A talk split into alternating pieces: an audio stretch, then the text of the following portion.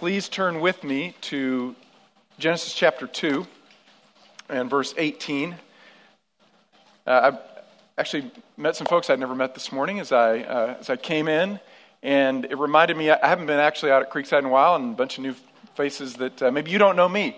Uh, my name is Brian Fisher. I'm senior pastor at Grace. I usually teach over at the Anderson campus. I try to get out here at least uh, twice a year, but um, if I haven't met you before, I'd love to love to meet you. It's actually really exciting for me to see so many new faces at our at our Creekside campus.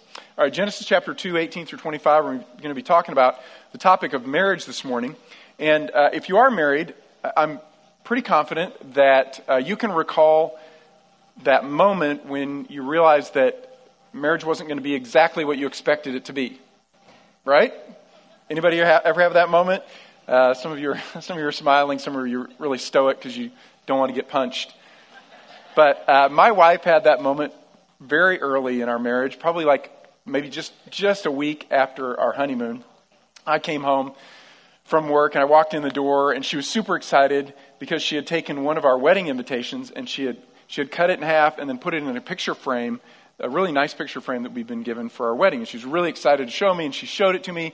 And you're thinking, man, this is a great, you know, first week of marriage moment. I can, oh, let's celebrate with her. Remember the wedding, and you know, just have this really moment. But I didn't. It, I didn't. In that moment, I said, I looked at it and I said, hey, do we have any more invitations? Because this one isn't cut quite straight. Yeah, I did. I, I, I did. I literally, I did say that. And uh, some of you ladies are going, oh my gosh, he's such a jerk. I'm not going to listen to anything he has to say. Uh, I, I, just want to uh, disclaimer that was 24 years ago, and I have learned a couple things in the ensuing 24 years uh, since that point in time. Um, but that said, um, marriage can be frustrating at times, right? It's, it can be really beautiful and wonderful and fulfilling, but it can also be uh, disappointing and disillusioning at times. And I think sometimes that's because we just have the wrong expectations about marriage. I, I would argue that we sometimes go into marriage missing the point of what marriage actually is for or all about. Uh, sometimes we go in to marriage saying to ourselves, marriage will make me complete. But you're already complete because you're made in the image of God, right? Uh, Adam was complete because he was in the image of God. Eve was complete because she was in the image of God. They didn't actually make each other complete. Uh, Jesus never married, and as far as we know, Paul never married, and both of them lived reasonably productive lives, right? So we say to ourselves, marriage will make us complete, or we say, um, marriage will remove uh, all loneliness that I've ever experienced. But sometimes married people are lonely as well. Uh, sometimes married people feel even more lonely uh, because they didn't make a really good choice in marriage. Uh, sometimes one of the things I'll say to my single friends who are really struggling is to say, uh, you know, it, it, might be better to be single and married, and single and lonely than married and lonely, right? Because in marriage, that relationship's so close and so vulnerable that when it hurts, boy, that's a really hard loneliness. Um, not always, but you can be lonely in marriage as well. Or we say to ourselves, uh, marriage will make me happy. All right, that's the goal of marriage. Marriage is designed to make me happy, right? And I would say, well, I hope you get some happiness sometimes, but even on your best days of happiness, it's not perfect happiness. And there's some days that actually aren't happy in marriage because happiness isn't the goal of marriage, right? It's not the point. Just like the, the, the goal of, of having children is not happiness, right? All parents say, amen. Yeah. Hopefully you have some really, really wonderful and happy times with your kids, but that's not why you have kids. Right? Happiness isn't the goal of work. Hopefully, you have days that you really enjoy your work and it's a happy day at work, but that's not the goal of work and it's not the goal of marriage. So, what is the goal of marriage? What's the purpose? Well, God designed marriage. It was the first relationship that He gave to mankind. So, if God designed it, He knows why He made it and how it works well. And I want us to look at that introduction to marriage, Genesis chapter 2, and I want you to read with me beginning in verse 18. It says, Then the Lord God said, it is not good for man to be alone. I will make him a helper suitable for him. Out of the ground, the Lord God formed every beast of the field and every bird of the sky, and brought them to the man to see what he would call them. And whatever the man called a living creature, that was its name. The man gave names to all the cattle and to the birds of the sky, to every beast of the field. But for Adam, there was not found a helper suitable for him. So the Lord God caused a sleep to fall upon the man And he slept. Then he took one of his ribs and closed up the flesh at that place. The Lord God fashioned into a woman the rib which he had taken from the man and brought her to the man. Then the man said, This is now bone of my bones and flesh of my flesh. She shall be called woman because she was taken out of man. For this reason, a man shall leave his father and mother and be joined to his wife, and the two shall become one flesh. And the man and his wife were both naked, and they were not ashamed. So, what's the goal of marriage? Uh, the goal of marriage is oneness, right? And, and a oneness that we pursue that as it grows and develops, it illustrates or reflects the very oneness that Father, Son, and Spirit have experienced within the Trinity for all of eternity. Right? So the goal of marriage is a oneness that is reflective of the very nature of God. Now, specifically, what are we talking about? Well, first, I'd say we're talking about uh, oneness in affection. Uh, you remember that when Jesus was asked the great commandment of Scripture, he said it's this Love the Lord your God with all your heart, soul, mind, and strength. He didn't say, Don't love anything else, but he said, For life to function well, you have to have all of your affections in order, right? Your loves have to be in order. And the first love has to be love for your Creator Redeemer, it has to be God. Second, right behind it, if you're married, is your love for your spouse. You can't love your job more or your kids more or anything else. In other words, the loves have to be in order God and then your spouse. So notice what it says here in verse uh, 23. The man said, This is now bone of my bones, flesh of my flesh. She shall be called woman because she was taken out of man. Now, you, I don't know if you ever noticed before, but these are actually the very first words that a human ever spoke that are recorded in the Bible. And in the Hebrew, it's really descriptive. It's an, it's an exclamation. But what Adam says here is like, it's like, wow. It's like, finally, this one, right? He's been looking at all these different creatures. No, no, no, no. I'll give it a name, but no, no, no. And God brings him Eve, and he goes, finally, at last, this one is the one for me. God didn't have to tell him this is the right one. He just goes, yes, yes. And his affections became ordered God and then his spouse. Now, when the fall happened, Adam's affections became disordered. It wasn't God and then his spouse, it was himself. Right? Self protection became Adam's greatest priority and greatest affection, and then marriage and all other relationships didn't work well. Right? To grow in oneness means we grow in ordering our affections together God and then spouse, and then other things after that. Second, oneness means uh, one in shared identity. Verse 24. For this reason, a man shall leave his father and mother and shall be joined to his wife, and they shall become one flesh. Now, one flesh certainly in, includes um, you know, sexual union, but it's much, much more broad than that. It, it actually is family. Right? The one flesh means we will become one new identity together, an identity that's actually more important and stronger than biological identity. We are now one together. We belong together with one another. Right, so growing in oneness grow, is growing in that sense of a, of a singular identity together. Third, one in commitment. One in commitment. Verse 24 says, uh, the two shall become one flesh and when jesus is teaching on marriage he actually quotes genesis 2.24 and then he adds commentary do you remember the, what he says afterwards the two shall become one flesh period end of citation he says therefore what god has joined together let no man separate. In other words, he says, God's intention is that this union would be safe and secure and permanent forever. That was God's design. So marriage should become the very safest place on all of earth. But it's often not, is it? Often it feels like a very vulnerable and a very frightening place. I, I frequently will have couples come into my office who are really struggling in their marriage.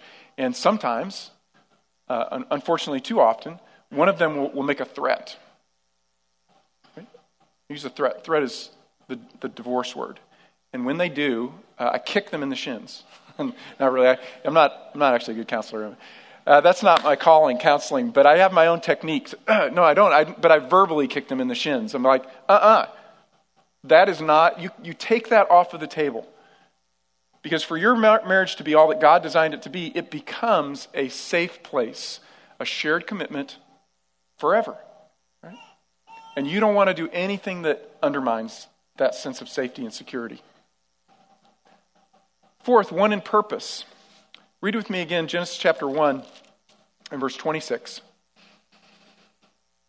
It says, Then God said, Let us make man in our image according to our likeness, and let them rule over the fish of the sea, over the birds of the sky, over the cattle, and over all the earth, and over every moving thing that moves on the earth. God created man in his own image. In the image of God, he created him. Male and female, he created them. And God blessed them and said to them, Be fruitful and multiply, fill the earth and subdue it, and rule over the fish of the sea, over the birds of the sky, over every living thing that moves on the earth. That is, uh, exercise dominion, rule, rule in relationship with one another. And as you're doing so, you reflect my nature. Right? So Adam couldn't do that in isolation because God is a relational God Father, Son, and Spirit, working together, re- loving one another. And so Adam in isolation couldn't fulfill that purpose. He needed another who is described by, by two words. Remember, um, God says as he looks out at creation, it's good, it's good, it's good. And then he says, This is not good for man to be alone. He puts Adam to sleep. It says he brought him a helper who was comparable to him or corresponding to him. And that word for helper is not, it's not a diminutive term, it's not derogatory. In fact, God frequently uses that term of himself. He says, I am a helper. And when the helper is described, not just of God, but of others, it's frequent that the helper actually is stronger than the one being helped, right? The helper is bringing something that the one being helped needs and doesn't have in and of himself or herself, right? So God says, I'm a helper. And Adam, you need a helper. You need a helper in order to fulfill your design and fulfill your purpose. Second, he says the helper is going to be uh, corresponding to him. In Hebrew, that is literally um, like as in front of him or according to what is in front of him. So it's as if Adam is, is looking in a mirror and he sees something that is just like him but opposite. Right? Just, just like him and his equal, but not identical to him.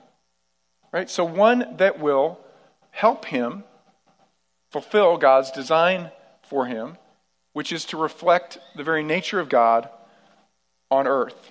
Now, why is this important? I'm going to take you back to John 17 Jesus' high priestly, high priestly prayer. He said this I ask, Father, that they may all be one, even as you, Father, are in me and I in you, that they also may be in us, so that the world may believe that you sent me. Now, Jesus is praying specifically for his disciples, and then he says, I want to pray for not just my disciples, but all who will believe through them. He's actually praying here right, for the church. And his desire is that within the church, we would have relationships that, that ex- experience this oneness that is reflective of the relationship of Father, Son, and Spirit, right? The, the perfect loving relationship that the Trinity experienced for all of eternity to be reflected in the church, in your relationships, and in the home.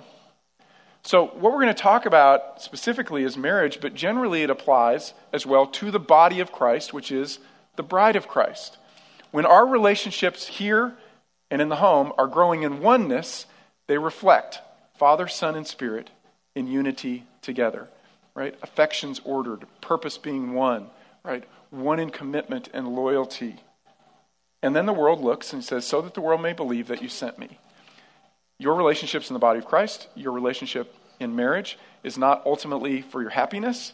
It's so that God would see your relationship, or people would see your relationships and they'd be drawn to God.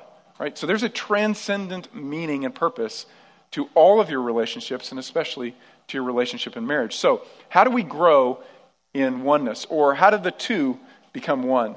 I want you to turn with me to Ephesians chapter 5. And let's read together verse 22. It says, Wives, be subject to your own husbands as to the Lord. For the husband is the head of the wife, as Christ also is head of, the head of the church, he himself being the Savior of the body. But as the church is subject to Christ, so also wives ought to be to their husbands in everything. I want to show you a short video clip that illustrates uh, this verse. It was a perfectly lovely homily on Ephesians 5:21. Husbands, love your wives as Christ loved the church and gave himself up for her. Yeah, she's skipping over the part that says, Wives, be subject to your husbands as to the Lord. For the husband is the head of the wife, as Christ is the head of the church. I do skip over that part. Why? Because it's stupid. Okay. There you go. There you go, right? Even with much fear and trepidation, I uh, launch into a discussion of Ephesians chapter 5 because it's not very popular in our culture, is it? Not at all. But I think one of the reasons it's not popular is because we start reading in 522, and we should actually start reading in 521. So read with me again, 521. Be subject to one another in the fear of Christ. Wives unto your own husbands as to the Lord. The controlling verse of this entire section is 521. Paul has just gone on a lengthy discourse about relationships in the body of Christ. And he says, here's the bottom line. If I can sum up relationships in the body of Christ, be subject to one another in the fear of Christ. That is, uh, out of your reverence to Christ and to display Christ to the world, all of you in your relationships to one another, commit yourselves to surrendering, surrendering and sacrificing your will, your needs, your desires for one another. Do you want great relationships in the body of Christ? It says commit to mutual submission. This is exactly what he says, Paul says in Philippians chapter 2. Jesus, although he was equal with God, chose to submit himself. He says, Therefore, what I want you to do is consider one another as more important than yourself. Marriage is not a 50 50 proposition. If you go into it saying, I'll give 50 and I want the other person to give 50, your marriage will be horrible. Right? Because you'll always be feeling like I've given more than I'm receiving. If you go into any relationship to get rather than to give, it's not going to be a good relationship for you. If you go in saying, I'm 100% in, period, I'm 100% in, I'm in the relationship to give.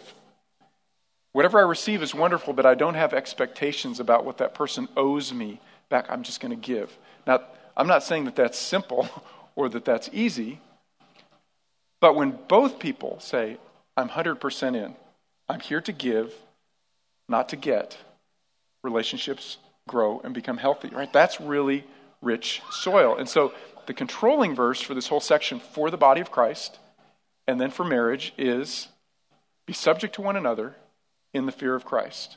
Right?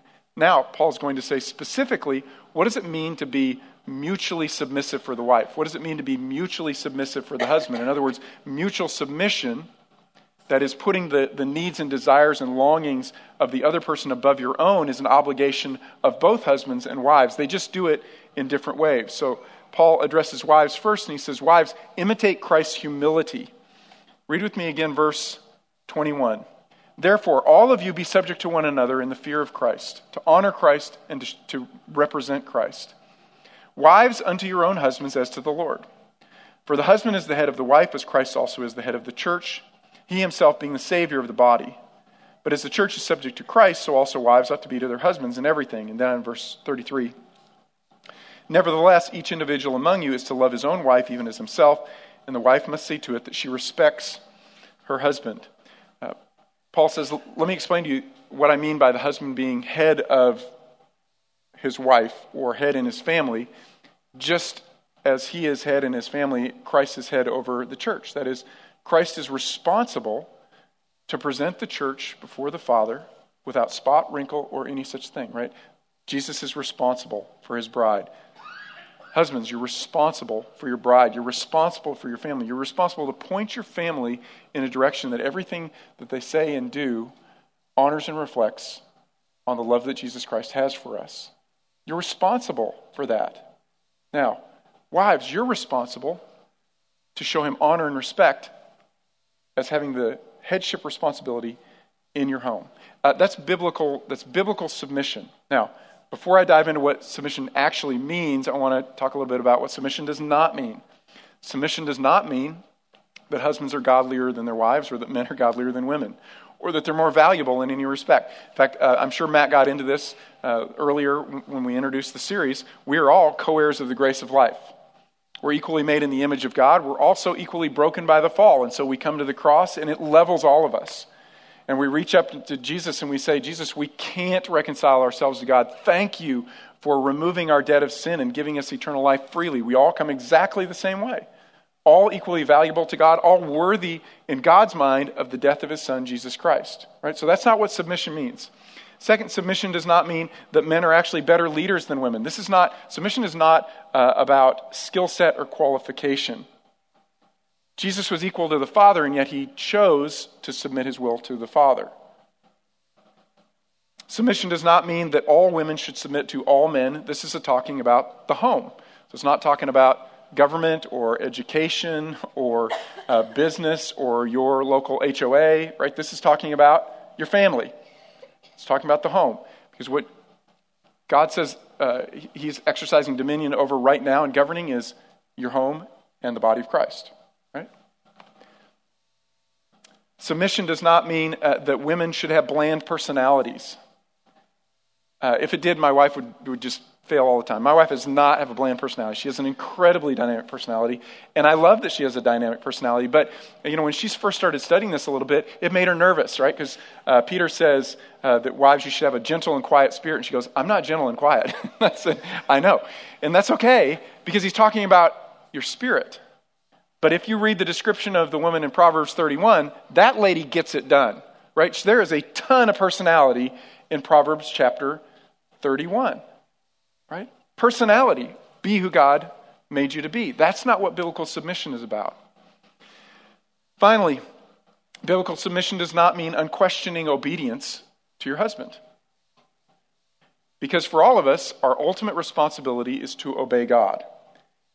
And if any earthly authority tells us to do something that's not consistent with obeying God, we have to say no.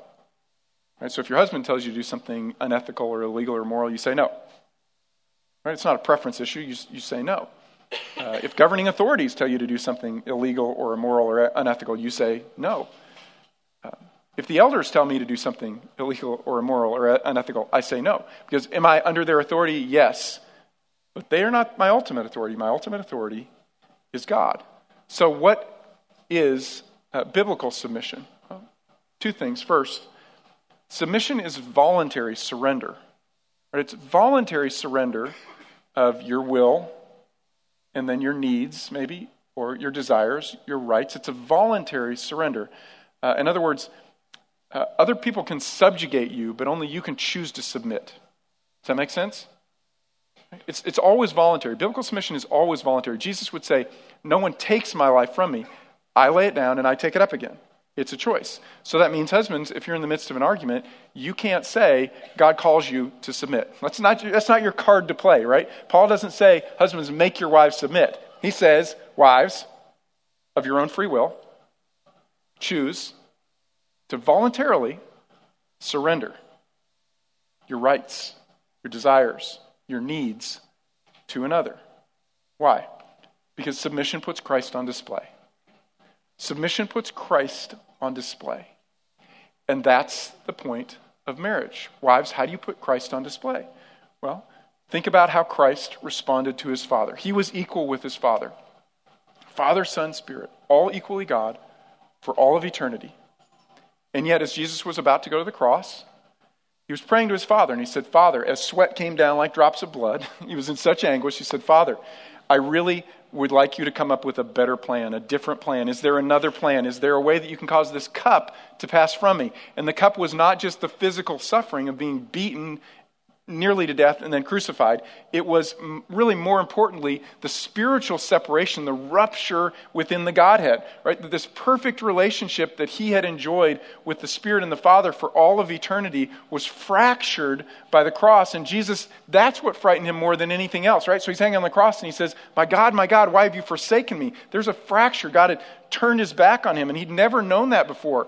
That was the worst tragedy in the universe. And Jesus says, If you can cause this cup to pass from me, that's what I desire. Yet, not my will, but yours be done. That is, that is a statement of strength. No one took Jesus' life from him. He said, The Son of Man did not come to be served, but to serve and to give his life as a ransom for many. I'm choosing this. Not my will, but yours be done. That's the most powerful prayer in the universe. Right? God always says yes to that one. God always says yes. So submission is ultimately it's a sign of strength. I would also say it's a sign of security. Uh, right before Jesus went to the cross, you recall that he had that last supper with his disciples, and as the meal finished, uh, Jesus got up, he took off his outer robe, and he put on a towel of a servant. He took a basin and then he went around and he washed all the disciples' feet. And if you can, if you want to visualize this, right, they're not. It's not like uh, Da Vinci's Last Supper. They're not all sitting at a table in a row.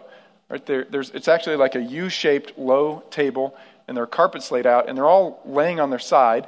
right? Propped up on one elbow, reaching in and eating food like this. So all their feet are out in this circle. And so what Jesus is doing is he starts at one end of the U shape and he's going around and he's washing uh, 24 feet, right? He even washes Judas's feet. The creator of the universe is scrubbing the dirt out from between the toes of all the disciples, right? And it was grimy. They wear, they wear sandals, and there's not pavement, it's dirt. I mean, they're, they're a mess, and no one had washed anyone's feet when they walked in.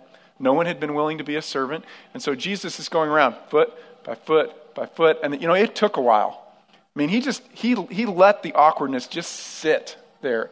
And they're all feeling uncomfortable watching it. And then Jesus is touching their feet. The teachers, just, I don't like anybody to touch my feet anyway. You know, that's just weird, right? This is Jesus washing their feet. Peter objects. He goes, No, no, no, no, no, no, no, no, Lord, this is not appropriate. And Jesus said, Look, if I don't wash your feet, you have no part with me. At which point Peter says, Well, just wash my whole body then, right? I want to part with you. He doesn't get it. But John gives us commentary uh, before the foot washing. He says, Jesus, uh, knowing that he had come forth from the Father, that he was going back to the Father, that the Father had given all things into his hands, then he arose and served. In other words, Jesus knew that he was the creator of the universe. He knew that he would return to the Father, then the Father would turn over all of creation again to his rule and authority. He knew where he came from, he knew where he was going, and therefore he was able to humble himself because he was secure in his identity. Right? And only secure people serve. Only secure people allow themselves to be treated as a servant. Right? So biblical submission is a sign of strength and it's a sign of security. So, wives, when you uh, submit yourselves to your husbands and you turn over your will, you turn over your rights, you turn over your desires, even turn over your needs to another, that displays Christ. That is crazy supernatural, right? It's crazy supernatural. And the world sees that. They see a picture of the way that Christ loves us. Now, you can do the same thing if you are not married in your friendships. In fact, remember, this should be reflective of the body of Christ, which is Christ's bride, as well as in our homes, that we love one another this way. Controlling verses 521. Be subject to one another in the fear of Christ. When you turn over your rights and your will and your desires and your needs to your friends, Christ is displayed. So, ultimately, your deepest friendship should be in the body of Christ because there's a oneness you can experience in the body of Christ that you can't experience anywhere else. And in fact, I've experienced this uh, when I've gone overseas and I, I immediately meet people who, that's a different language, different culture, but there's this incredible bond in Christ because our affections are aligned. Right? And, it, and it's a really mis- mysterious and magical thing that you can experience this oneness. True in the body of Christ, true in marriage. So Paul says, Wives, imitate Christ's humility. Husbands, imitate Christ's love. Look at chapter 5 and verse 25. Paul says, Husbands, love your wives, just as Christ also loved the church and gave himself up for her, so that he might sanctify her, having cleansed her by the washing of water with the word, that he might present to himself the church in all her glory, having no spot or wrinkle or any such thing, but that she would be holy and blameless. So, Husbands, similarly, ought also to love their own wives as their own bodies. He who loves his own wife loves himself. For no one ever hated his own flesh, but nourishes it and cherishes it, just as Christ also does the church, because we're members of his body. For this reason, a man shall leave his father and mother, shall become joined to his wife, the two shall become one flesh. This mystery is great, but I'm speaking with reference to Christ and the church. Nevertheless, each individual also is to love his own wife even as himself. The wife is to see to it that she respects her husband. Paul says this is a mystery, but marriage was designed to reflect the church, and the church was designed to reflect the relationships within the Trinity. So, husbands, your calling is to love your own wife, just as Christ loved the church. Now, I don't know if you noticed it, but there's a lot more instructions given to husbands than to wives. I actually counted the words uh, a couple years ago. There, there are seven verses to husbands, three to wives. There are 41 words to wives and 116 to husbands. Why? Because in the first century, uh, Paul's exhortation to wives to submit to their husbands wouldn't have been radical. Patriarchal society. But husbands love their wives sacrificially. That's radical because in Paul's worldview, Jewish, Roman, Greek, the family exists to serve the desires and needs of the father or the husband, right? He's the king of his home. Serve me, serve me, serve me. That was the mentality. And Paul says, no, actually, you're the head of the home, which means you're the chief servant. That's what it means to be the head of the home. You're responsible to point your family in a direction that everything that they say and do honors Jesus Christ, that means you do anything in your power as a servant to move your family this direction, and you're responsible and accountable, accountable before God to do just that. So, how does a husband do it? What does it look like for a husband to love his wife as Christ loves the church? I'd say first it's this uh, initiate and pursue. Initiate and pursue. Grace means initiative, which is the opposite of passivity. To large measure, we're in the predicament we are in right now because Adam was passive. In the account in Genesis, it says literally, as Eve was being tempted and taking the fruit, that Adam was with her and her husband with her. It says he's standing right there and he's, he's hearing all the temptation and he's not intervening. He's, he's passive, he's quiet. He's not guarding, he's not protecting. He's silent. You know, there was a story that was told uh, about a young Jewish boy who came home one day and he told his mom uh, excitedly that he got a role in the school play. His mom said, oh, That's wonderful. What role did you get? And he, he was super pumped. He goes, I got the role of, of the father. I'm the papa. And his mom was furious. She goes, you go, home, you go right back to school and you tell your teacher you want a speaking part. Just let that sit, right? Not passive, pursuing. Not passive, pursuing. Initiating, not waiting. Agape love, which is what's described here, is the love that Christ has for us. And it's a love that's not passive, it's a love that's active, right? Even when we were dead in our transgressions and sin, right? Christ reconciled us to God. He didn't leave us broken and unable to pursue Him, He chased us down. Whether we deserved it or not, whether we wanted it or not, which we didn't, right? God chased. That's Christ like love. Second, sacrifice and serve. Uh, how did Christ love the church? Paul says uh, he gave his life for the church. Talk about surrendering your rights. First right is right to life. He gave his life, literally gave his life. Now, as husbands, we may not be called upon to literally give our lives, but every day, figuratively, you say no to yourself. You say no to your own rights and needs and desires for your wife. That's spiritual leadership in the home, sacrificial love. As Jesus said, I did not come to be served.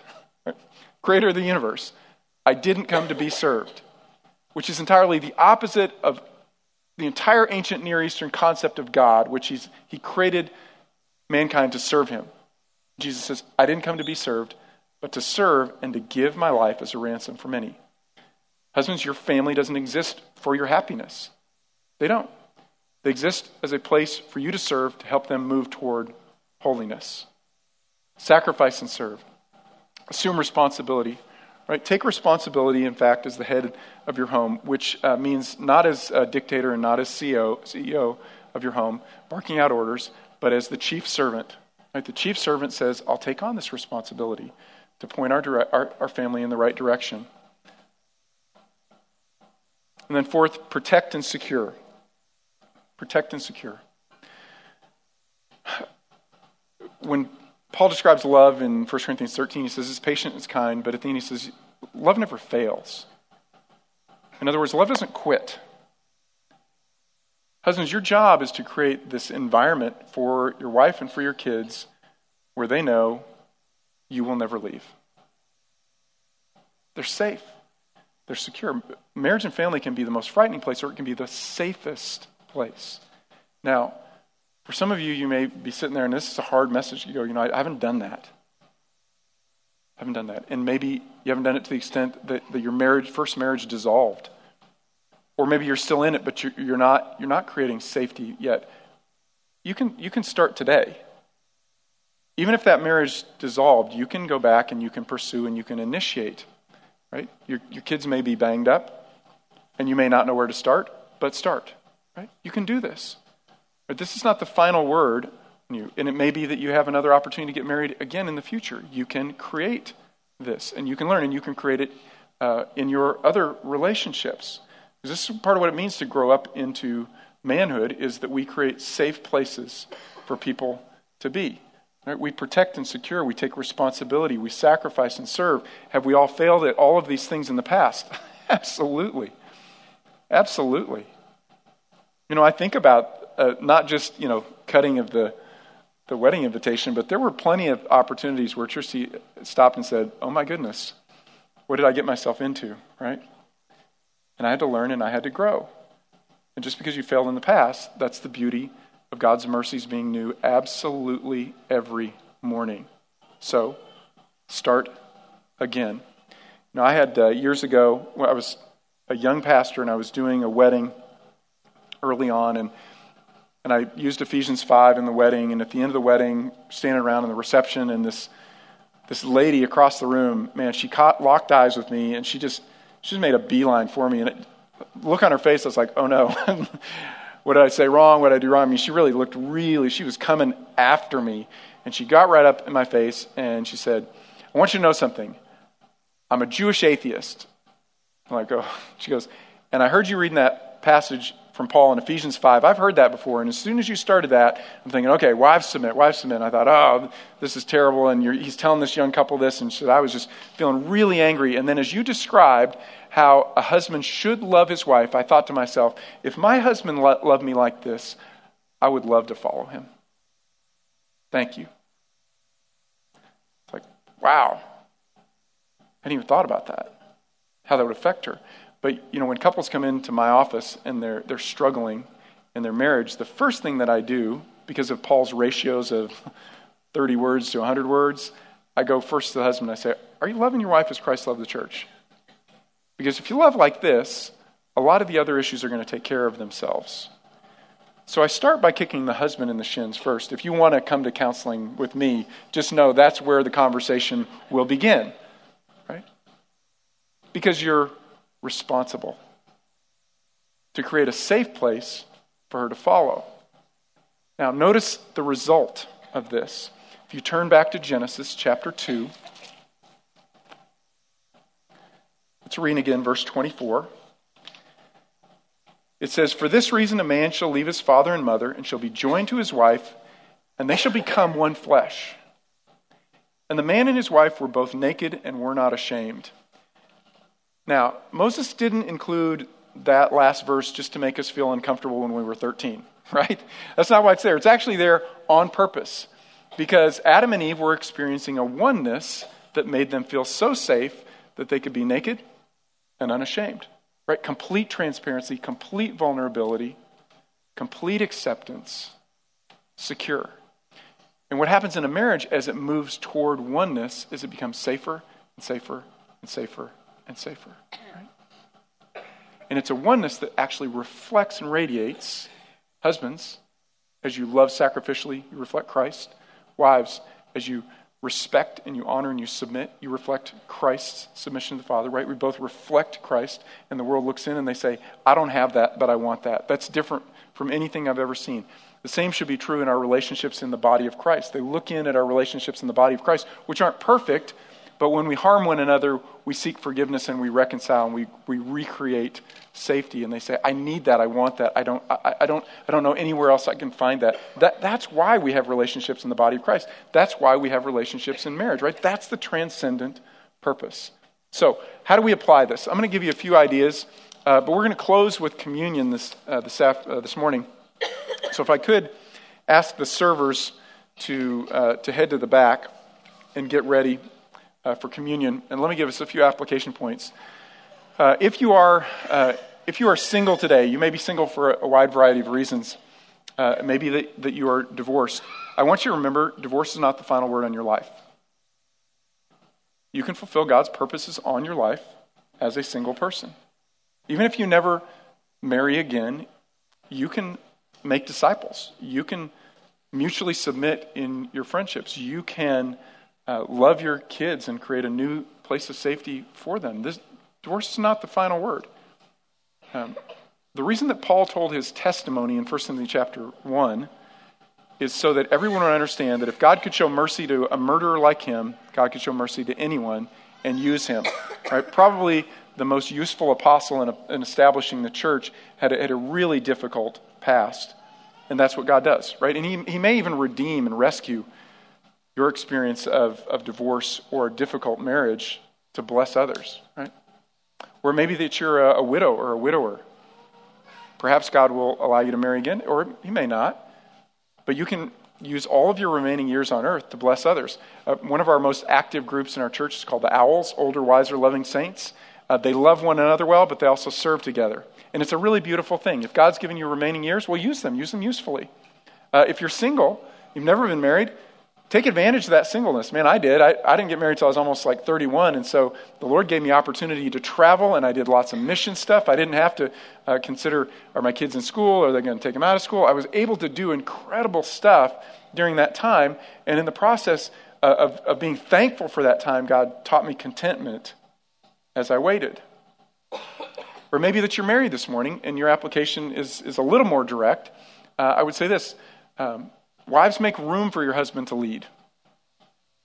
A lot of times you're running the house and he kind of steps in and he doesn't fit in the mode where you're, you're moving things. You got to make room. I, remember when our kids were little, uh, I'd come home and Tristy needed help, but I didn't always give the help the way she wanted the help, right? Because I'd come in, I'd have just like tons of energy. It's time for the kids to wind down. I'd be like, all right, let's play. Let's, you know, she come in bath. There's more water outside the bath. You know, it's just creating work and chaos. And you know what she did for me is she, she gave me an A for effort. She said, thank you. I love it that you are engaged with our kids and love our kids. Could you do it more calmly, right? Could you make less of a mess, right? So I, I got the A for effort because here's the deal, wives, uh, your husband – may put on this, this front where he's just super solid, super secure in absolutely everything, but every soul is fragile. And if he's not really even sure how to initiate in your family, what he needs is lots and lots and lots and lots of encouragement. Say, way to go, all the time. Thank you. Uh, my wife is an incredible, one of her spiritual gifts is encouragement, incredible encourager. And it's, it's rare that a day goes by that she doesn't say, hey, thank you for providing for our family. Thank you for engaging with our kids. Thank you know, and that, all those thank yous and encouragement just gives me more energy to try something new and to take a risk. Because sometimes I don't know what to do. But part of that is what it means to be a man is that you don't pull back in passivity. You just dive in even when you don't know exactly what to do.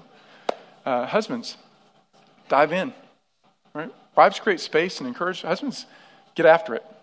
Uh, there was something years ago that caused you to say, I want to go after that woman and I want to make her mine, and she needs to feel that every day that you still want to chase after her, you still want to make her yours, right? She wants you to initiate and pursue and pursue and pursue. She wants to know that other than Jesus, she is your highest affection. And if you've grown passive in that, get busy. Right? And I don't, even your poetry may stink, write a poem, I don't care. Just do something that shows her you are pursuing her. Because when you pursue, you demonstrate the love of Christ. Right? As we close, we're going to celebrate communion, which is our visible illustration, right, as a body of Christ, that Jesus pursued us. We're broken and dead in our sins, and God sent his Son, who literally gave his body and literally gave his blood so that we could be restored to life. So, as we're served, I want you to just take a few moments quietly to meditate upon uh, the gift that Christ gave to us and the sacrifice that he was willing to make. Even though he was creator, he took on human flesh and died for us. It's just a remarkable thing. And then think about what that would look like in your own relationships if you said, you know, I'm going to surrender my rights and my needs and my desires to others. What would happen in my relationships? Okay, if I could ask the servers to come forward, uh, we'll wait till everyone is served, and then we'll take the bread and the cup together. Jesus lifted up his eyes to heaven and he said, Father, the hour has come. Glorify your Son, that the Son may glorify you. Even as you gave him authority over all flesh, that to all whom you have given him he may give eternal life. And this is eternal life, that they may know you, the only true God, and Jesus Christ, whom you have sent. Jesus gave this, this ritual of, of bread and a cup uh, to remind us that life is found in him. So uh, when he's talking to John 6 uh, about his body and the blood, he, what he was describing was an illustration or a metaphor, right? When you eat or when you drink, you're taking this thing in to give you life. It's a, it's a symbol of belief. It's the moment that you believe Jesus the first time, he removes that debt of sin and he implants eternal life in the place of death, right? So the separation is gone and now you have life in Christ, life that lasts forever. And every time you celebrate communion, you're reminded that life is only found in Jesus. And it may be this morning that some of you have never had that first moment where you said, I believe. I believe that it's my debt of sin that separated me, and only the work of Christ can put me back in right relationship with God. Let me encourage you right now, uh, as you're taking bread or drinking a cup, you take advantage of this moment to say, God, I believe. I believe that Jesus is the one source of life. And if you've already believed that, uh, let's just remember again the depth of the sacrifice that the Creator would make for us and then would call upon us to do for others. Right? Because remember when Jesus finished washing the disciples' feet, he said, I don't want you to miss the point. What I've done for you, I want you to do for others. Right? Don't miss this awkward moment. You're, you're, servants of one another. And if you want to really have rich and wonderful relationships and reflect Christ to the world, you serve one another as I've served you. So let's remember that as we take the bread and the cup together. When Jesus took the bread, he gave thanks. He said, This is my body broken for you. Do this in remembrance of me.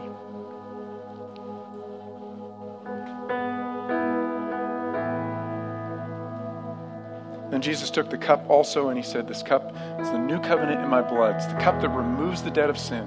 Let's take the cup together. Jesus, thank you for being willing to surrender your rights, to say no to what you wanted in the moment before suffering, and that you're willing to, to, to sacrifice and serve even to the point of death, death on the cross. Father, thank you for your willingness to send your Son and be separated from him. And I pray, Father, that as we reflect on that, we would be willing to uh, extend the same love sacrificially toward one another and, and really display uh, why Jesus came to the world. It's in Christ's name we pray. Amen.